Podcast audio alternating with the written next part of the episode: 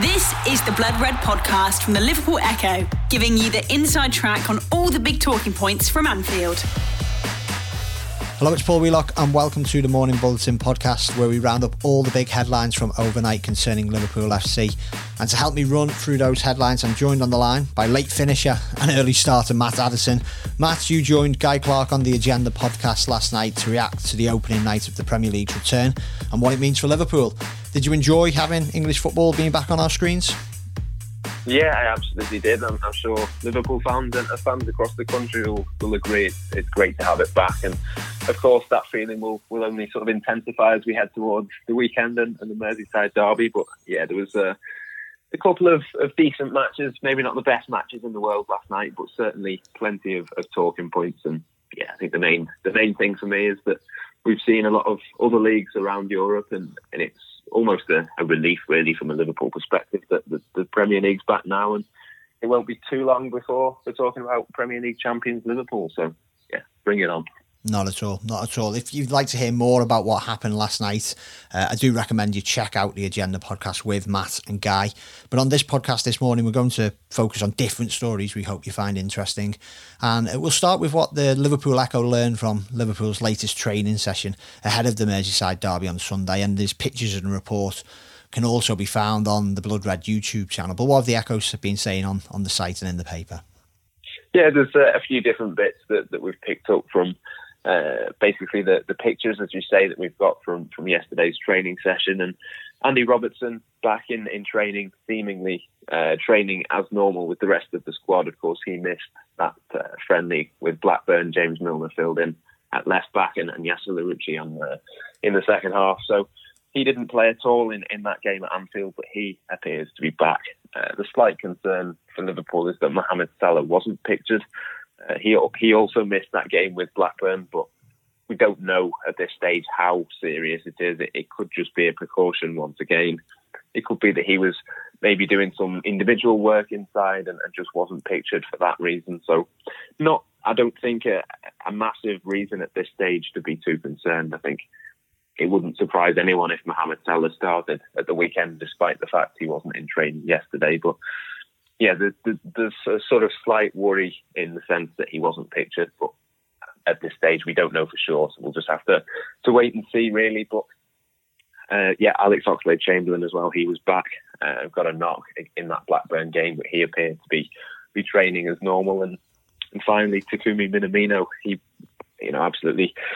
Uh, by all admission, it, is going to be uh, fit and, and, firing and ready to go. And there was a, a fair few pictures of him sort of in discussion with Jurgen Klopp yesterday. And I suppose if Mohamed Salah does have to miss out, then potentially he could be the one to come in. Uh, I don't know quite how uh, that would fit in, but I suppose given what we've seen and, and, read and heard over the last few weeks, he seems to be in good form. So maybe there's a, a place in the team for him at the weekend if, if Salah is missing. Maybe you would move Mane to, to the right, maybe have Keita on the left and, and Minamino and, and Firmino through the middle. I don't know, but uh, yeah, certainly I would expect to, to see Minamino in some form, whether that's off the, the bench or, or from the start, probably off the bench. Uh, but yeah, we will uh, we will wait and see, and, and yeah, fingers crossed on on Mohamed Salah. Uh, and of course, if there is any news between now and, and kick off on Sunday, then I'm sure we will uh, let you know first and, and let you know everything we know as we know it. Definitely yeah. Keep an eye on the echo website for that. And jurgen's back tomorrow. We've got a press conference a virtual press conference taking place tomorrow afternoon to preview that everton game. It's obviously all about the premier league title for liverpool this season. Just two wins needed. Beat everton beat palace no matter what happens with city on on Burnley. That is definitely the title guaranteed. But next season, no doubt they will be determined to reclaim the Champions League that they obviously won in Madrid last year. And the Echo's been reporting on a story that suggests there could actually be extra motivation to, to win the Champions League again next season, Matt. Yeah, I mean, a few weeks back, uh, a few weeks ago, we, we sort of discussed the possibility that this Champions League season could be null and void and, and Liverpool could be European champions for an extra 12 months. It doesn't look like that's going to be the case now because the sort of news yesterday from UEFA was that the, the tournament is going to be played between August the 12th and, and 23rd in a kind of mini World Cup style. But it means that the, the Champions League final this year, which was meant to be in Istanbul, has now been pushed back a year. So even though Liverpool are out this season, they could still make the final. Obviously, next season they've already qualified for, for next season's competition. So, yeah, a potential little added bonus for them if, if they can get to the final. It would take them back to, to Istanbul, which of course was the location of, of that win in, in 2005. So it will evoke plenty of, of memories for Liverpool fans.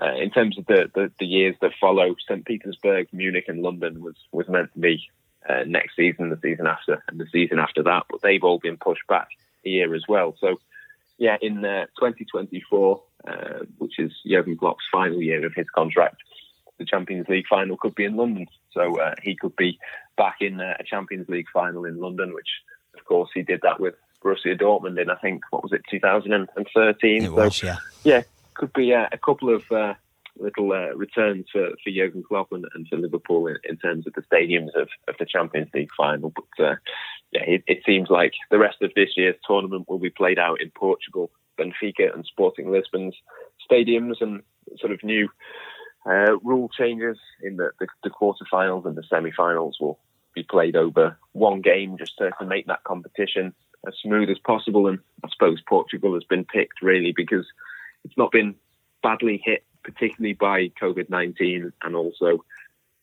they don't have uh, any teams left, Portugal, in the in the tournament for this year. So, yeah, it's uh, going to be an interesting tournament for the rest of this season. A little bit of added uh, motivation for Liverpool, and just a, a, final thing, really, another little bit of, of interest is that UEFA haven't ruled out the fact that there could be crowds in attendance. Mm. I said the, the dates there were uh, sort of the, the middle of August, the, the 12th to the, the 23rd. And there is still a hope that even if it's only local fans in Portugal or even possibly fans from overseas too, they, they could still be there um, as early as August. So yeah, we'll uh, we'll keep an eye on that. But of course, that would certainly be interesting in, in terms of when Liverpool fans can maybe get back into Anfield because there was a, a suggestion at one stage that it might not happen for the entirety of next season. I think that there is a little bit of urgency to, to try and speed that process up. So, yeah, certainly it will be very interesting indeed to see if there are fans when the rest of this season's Champions League does finish. The Blood Red Podcast from the Liverpool Echo. It really would. Fingers crossed that'd be such a big boost to, to football fans worldwide, and it, it would be a, a big boost to clubs in terms of their finance to get people back through the door. We'll probably stay on the kind of finances front because there's a bit of transfer gossip to talk about. But let's face it, un, until fans are, are, truly back, you can imagine a lot of clubs will be keeping their powder dry. But that will not stop the rumour mill from uh, continuing. And uh, let's go to a player. There's uh, there's players who could probably replace Roberto Firmino are few and far between. But one player who is suggested is, as someone who could do that is the wall striker Raul Jimenez. He's been linked with Liverpool a lot in the past, along with a, a lot of the top clubs in Europe. And uh, interestingly, he's actually responded to that speculation, Matt, and it's been reported by our sister paper, The Mirror. Yeah, it's uh, not very often that the players actually come out and directly reference rumours with teams. He mentions Manchester United, Liverpool, Juventus, Barcelona, Real Madrid. You know, he, he's sort of thrown around some some fairly big names there, and he says it's it's very cool to be linked with with these clubs. So he's certainly not sort of shying away from the possibility of, of a move. 22 goals and 10 assists this season, so he's obviously a, a very impressive player. Um, as you say, he, he's sort of picked out from from time to time really as a an ideal Roberto Firmino replacement. But I mean, Raul Jimenez actually is a year older than Firmino, yeah. so it doesn't make a great deal of sense, really. I think stylistically, of course, they are fairly similar. He does get good numbers in terms of goals and assists, as I say, but it's just for me, there's there's not really any chance of, of Liverpool being interested. Certainly not this summer, and by the time it gets to next summer, he'll be another year older. He'll be 30 before Roberto Firmino will. So it, it's always good, I think, for, for players to, to put Liverpool's name into the mix. Um, certainly, agents and, and different clubs, if they're trying to sell, they will always put Liverpool's name in the mix for, for players. So it does generate a, a little bit of extra interest, I think. But yeah, whether Raul Jimenez thinks it would be very cool to play for Liverpool or not, it's not one that, that I can see happening, to be fair.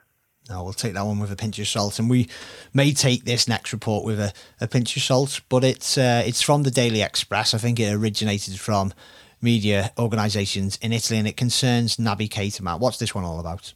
Yeah, even more weird to, to be honest with you. I think Liverpool apparently are to sell Naby Keita to AC Milan and then replace him with another Wolves star in Ruben Neves. So, yeah, again, it, it, it's probably not probably not one that's going to happen. But uh, yeah, I don't think uh, Ruben Neves is, is quite as, as good as some of the players that Liverpool already have in their midfield. I think he's you know a decent player and certainly one of Wolves' star men, but yeah, very different players as well. It, it wouldn't exactly be a like for like replacement. So, yeah, I think to be honest, it's another one that we've seen a, a few different rumours involving Naby Keita and, and, obviously Ruben Neves has been linked with Liverpool for, for years and years now. Um, but again, I, I, don't think it will happen. And to be honest, I don't think Liverpool have got any intention of, of selling Naby Keita. I think he's, you know, a bit like Minamino. All of the, the reports are saying that over this break he's impressing. He's doing really well in training and but we know that, that Jurgen Klopp is a huge fan of him. We spoke about him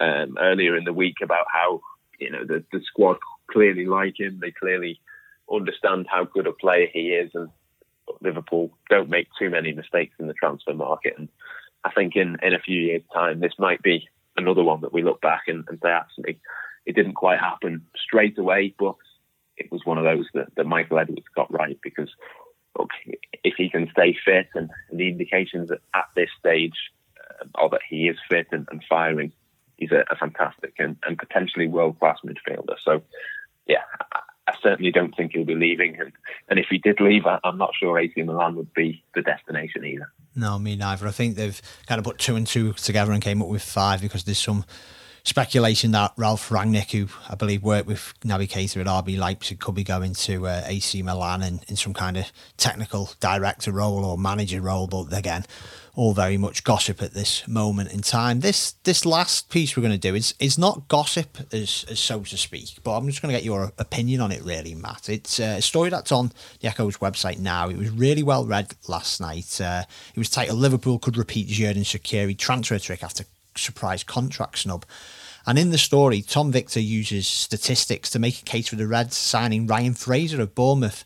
Uh, you probably have read by now that he's rejected the chance to sign a new short term contract with the Cherries, and now is effectively a free agent. Given everything we've said on this podcast and other podcasts over the last few weeks and months, and, and the fact that clubs will have to be careful with and be cautious, I should say, with, with any money that they do spend, given the coronavirus crisis. Uh, Fraser's a free transfer. Could could you see him ever signing for a club like Liverpool? Maybe he wouldn't get a club like Liverpool in other circumstances, but he is a good player, and the the kind of statistics Tom Victor uses in this piece does make a, a, a bit of an argument for it. Yeah, I think it, it, it, it's one of those that if he wasn't available on a free and, and it wasn't the situation that we're in, I don't think there'd be any chance. I think there's a slight possibility of it happening just because obviously, um, as I say, the, the situation that we're in is that Liverpool will have to be a little bit more clever in the transfer market. But I, to be honest, I don't think he's he's quite at the level that you want. I think Liverpool over the, the past few years, even when there's been deals that you think, oh, that that might be one that they might go for it's always been that they'd wait and, and they'd go for the perfect player rather than the one that, that might appear to make the most sense at that particular stage. So I think he had a, a, great season last season. I think it was something like 14 assists. I think Eden Hazard was the only one who, who got more than he did. He's not been quite as good this season. Uh, he's had a couple of injuries here and there, and, and Bournemouth obviously have, have, struggled. So, look, I, I, do think he's a decent player, um, but you, you've got to be a little bit better than a decent player, I think, to, to come into this Liverpool team. Um, I can see, you know, there'll be plenty of, of interest around the Premier League. I don't think he'll have any trouble at all finding club maybe a little bit further down, maybe even someone like Wolves, as, as we've talked talked about uh, a few times on, on, this podcast already. I think he'd maybe suit someone like that a little bit more than Liverpool. Um, and I mean, I, I, think he was linked maybe in, in December or, or January, um, and we reported at the time that Liverpool had no interest in him. I don't think too much has changed since then. I don't think he's been in particularly brilliant form since then for Bournemouth. So yeah, it, it's one of those which it does make sense in, in terms of it being a free transfer, but I don't think Liverpool are, are desperate to add. And, and if they do add, it will be probably a, a bigger upgrade than, than that. So yeah, it's one of those that I suppose the, the speculation makes sense a little bit more than some of the other mad rumours that we hear from time to time. But for me on, on this one, I, I'm just not completely sold. No, totally agree, Matt. Thanks very much for your time and thanks for everyone at home or work for listening. That's all your headlines for today's morning bulletin. Have a great day.